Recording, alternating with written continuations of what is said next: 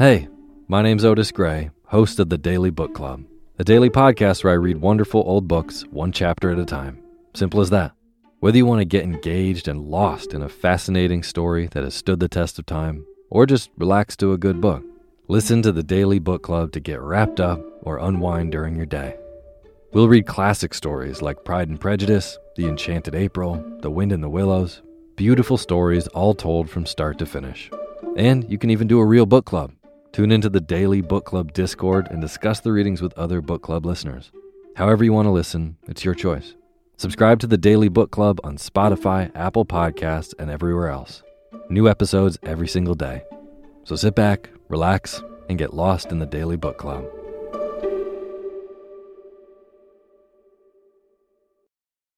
Imagine unlocking a version of yourself that's unstoppable, where mental barriers no longer hold you back.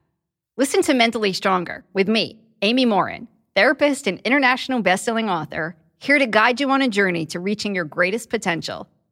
Every Monday, I bring you into conversations with some of the most fascinating minds experts, authors, entrepreneurs, athletes, and musicians. They don't just share stories, they reveal the mental strategies that propelled them to the top. But here's the real magic. At the end of each episode, I break down their wisdom into practical therapist approved advice. In my solo episodes, I dive deep into the techniques that build mental strength. It's like having your own personal therapy session as you discover how to turn these insights into steps you can take right now. This podcast isn't just for those facing mental health challenges. It's for anyone who wants to push their limits, achieve peak performance, and truly thrive. Are you ready to unlock your full potential? Then it's time to become mentally stronger. Subscribe to Mentally Stronger with therapist Amy Morin, available wherever you love to listen to podcasts.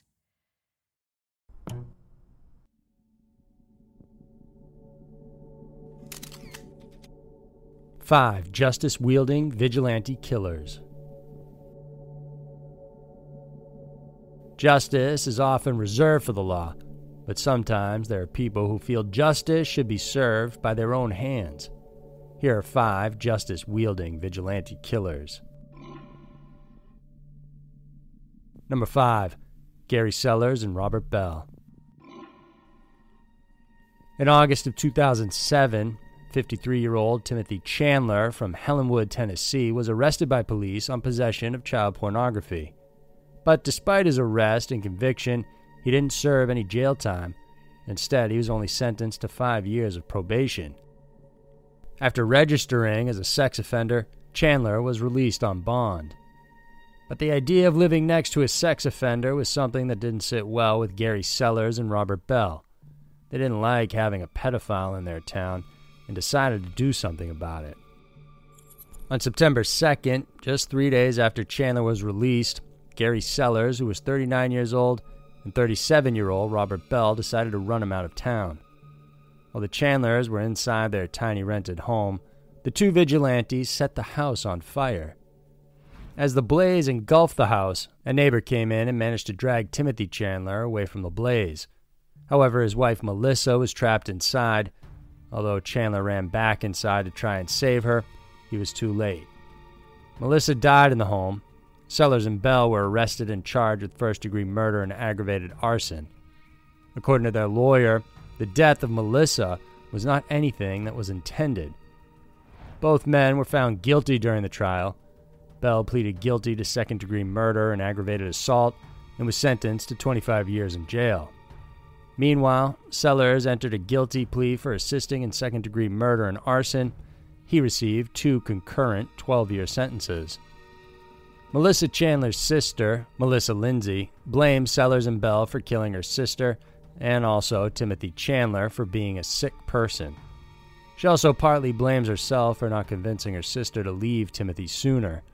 Apparently, in 1990, Timothy had already served jail time in Ohio for gross sexual imposition, which includes fondling. The charges involved girls ages 1 to 4 years old. He served about 18 months in jail for that crime. Number 4. Ieuan Harley. It was July of 1985 when then 21 year old David Gott was sentenced for brutally murdering his girlfriend's baby while they were living together in Caerphilly County, South Wales. Jane Pickthall had moved to South Wales from Scotland with her Chinese boyfriend and their two children. When the couple broke up, Pickthall began seeing David Gott. By December of 1984, Gott was living in Pickthall's flat. In February of 85, Pickthall had to visit a friend and left Gott to watch over the children. When she returned later that evening, he assured her the kids were fine, so she went directly to bed. She woke up late the next day at around 10 a.m. Gott had already left for the nursery, taking her older child. She headed to her 17 month old son's room, Chi Meng Shek, and to her horror, she found the toddler under a toppled chest of drawers. According to Pickthall, she knew her child was dead, but didn't want to believe it, and for an hour wrapped him in a jacket and cuddled him. During the autopsy, it was discovered the child had died from a broken arm, torn spleen, lacerated liver, and fractured skull. He also had burns and bruising on his foot, abdomen, and legs. It's believed the child had been repeatedly punched, kicked, and thrown against a hard surface. In short, he was tortured before eventually dying. At first, Gott denied killing the child, putting the blame on Pickthall for the death. He even said the child simply got out of his cot and fell down the stairs. Gott was arrested, though, and sentenced to 30 years in jail for the murder. When he was finally released in 2017, he was already in his 50s and settled just 11 miles from where the crime had happened. He ended up moving into a flat around Elliotstown. The neighborhood was common for those living in their 50s, but also for younger folks, some of whom had drinking and drug problems. Some of the people from the neighborhood knew of Gott's criminal past, but he always told them he had served his time for killing a soldier. But eventually, some of his neighbors learned online that Gott was put in jail for brutally killing a child. So on August 2nd of 2018, his neighbors, 23-year-old Ieuan Harley and his friend David Osborne, who was 51, found out about Gott's criminal past and decided to punish him.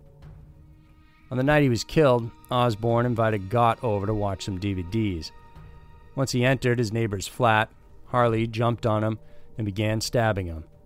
In total, he was stabbed 150 times while still alive and another 26 times after he was dead. His fingertips were also cut off in an effort to obscure his identity. Afterward, Osborne and another friend, Darren Eversham, who was 47, moved Gott's body back to his flat, then took his car and set it on fire. Harley, together with Osborne and Eversham, were eventually arrested and charged for the crime. Turns out, Harley had only found out about Gott's past 20 minutes before the crime occurred. Ieuan Harley was sentenced to life in prison, while Osborne and Eversham were cleared of the murder charges but jailed for helping assist in eliminating evidence. Osborne was sentenced to two years, while Eversham was jailed for three years and six months. Number 3. Bernhard Goetz. Dubbed by New Yorkers as the subway vigilante, Bernhard Goetz's story starts in 1981. While at the Canal Street subway station in New York City, three young men climbed in and tried to rob him. He was thrown through a glass plate during the attack, causing permanent injury to his knee and chest. Only one suspect was caught, but despite the arrest, the robber was only charged with criminal mischief. The proclamation angered Goetz to a point he applied for a permit to carry a concealed weapon. Although he was denied, he still obtained a 38 caliber Smith & Wesson bodyguard revolver during a trip to Florida. Fast forward then to December of 1984, Goetz entered a full subway car as it was pulling out from the 14th Street subway station. While he sat on the bench, according to him, four black men accosted him. Barry Allen, Darrell Cabey, Troy Canty, and James Ramseur were all teenagers from the Bronx and we're already on the train as Goetz entered. What happened next differs depending on who is telling the story. According to the teens, they were simply panhandling and asked Goetz for $5. But according to Goetz, the teens cornered him and demanded money. After refusing to pay, Goetz said each man was shot once, but one shot missed, while the teens said each man was indeed shot, except for Darrell Cabey, who was shot twice. When the conductor asked Goetz for the gun and whether he had a permit for it, he fled. He ran through the subway tunnels, momentarily went home, then drove to Vermont and all around New England. A manhunt was underway before he turned himself into police in New Hampshire on December 31st. After he was arrested, he gave a videotaped interview to police and explained how he was mugged in the past, how he got angry over the injustice and wanted to take revenge against the people who wronged him. He even said he wanted to gouge out one of the teen's eyes with his keys out of anger. Even though the interview was played for a jury, Goetz only served eight months in prison. He was cleared of attempted murder and assault charges, but served for illegal gun possession Plenty of people supported Goetz, as New York at the time had a high crime rate. Most praised him for taking a stand against the crime in the city. By the start of the 90s, the crime rate had rapidly declined in New York, and many attributed this to Goetz's vigilante act. In 1996, one of the victims, Darrell Cabey, who was left paraplegic and brain damaged as a result of the shooting, filed a lawsuit against Goetz and collected over $43 million in damages. Goetz later appeared in small films and even pushed for the legalization of marijuana. He even ran for mayor's office. In 2013, he was arrested for attempting to sell marijuana to an undercover police officer. Number 2. Jonathan Jack Idema. Jonathan Jack Idema's story is a unique one. Starting his life in Poughkeepsie, New York, he grew up as an Eagle Scout. After seeing the John Wayne movie, The Green Berets, he joined the Green Berets in the Army at 18 years old. By this time, the Vietnam War was ending, and he had seen no combat, but would later tell people he did. Idema was honorably discharged, but was prevented from reenlisting. Apparently, an Army evaluation described him as unmotivated, unprofessional, and immature. By the 80s, he worked in Thailand and Haiti as security detail. While in the U.S., however, his time was pockmarked with arrests. In total, he was arrested 36 times throughout the 80s and 90s, but for some reason never convicted. In November of 2001, he headed to Afghanistan and was supposed to make a documentary with National Geographic on the humanitarian efforts being done in the country. However, he abandoned this project and decided to turn to bounty hunting and fighting. Idema would tell journalists to call him Jack or Blackjack. He then began telling them that he was an advisor to the Northern Alliance, an Afghan group trying to remove the Taliban. He even became a regular consultant on talk radio in the U.S. He also claimed he was close to catching Osama bin Laden, leading him to be featured in various books and television shows. In 2004, he went back to Afghanistan, bringing along a former soldier and a freelance videographer. Once there, the three ran a private jail where terrorism suspects were taken, then tortured repeatedly for information. The group dubbed themselves as Task Force Sabre 7, a vigilante bounty hunter group. Similar groups were common after the Americans ousted the Taliban in 2001, and while some legitimately worked for American authorities, Idema's group wasn't one of them.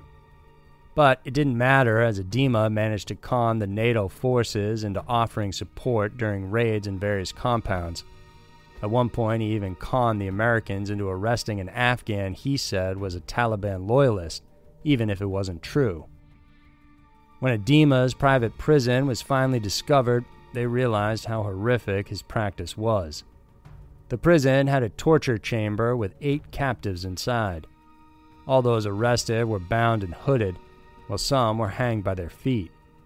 Idema was trying to gain information that would lead to him getting bounties.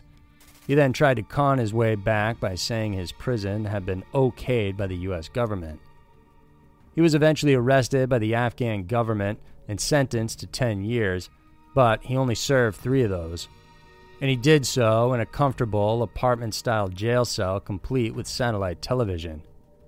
He was later pardoned by President Hamid Karzai.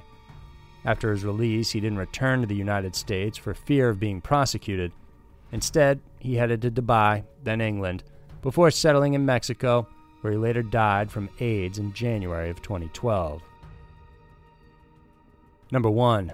Andrei Bamberski. Known as the Kalinka Bamberski case, this story involves a complicated series of vigilante justice that spanned more than 30 years. It started with the death of teenager Kalinka Bamberski. In 1982, Kalinka was a healthy 14 year old girl attending a French language boarding school in Germany.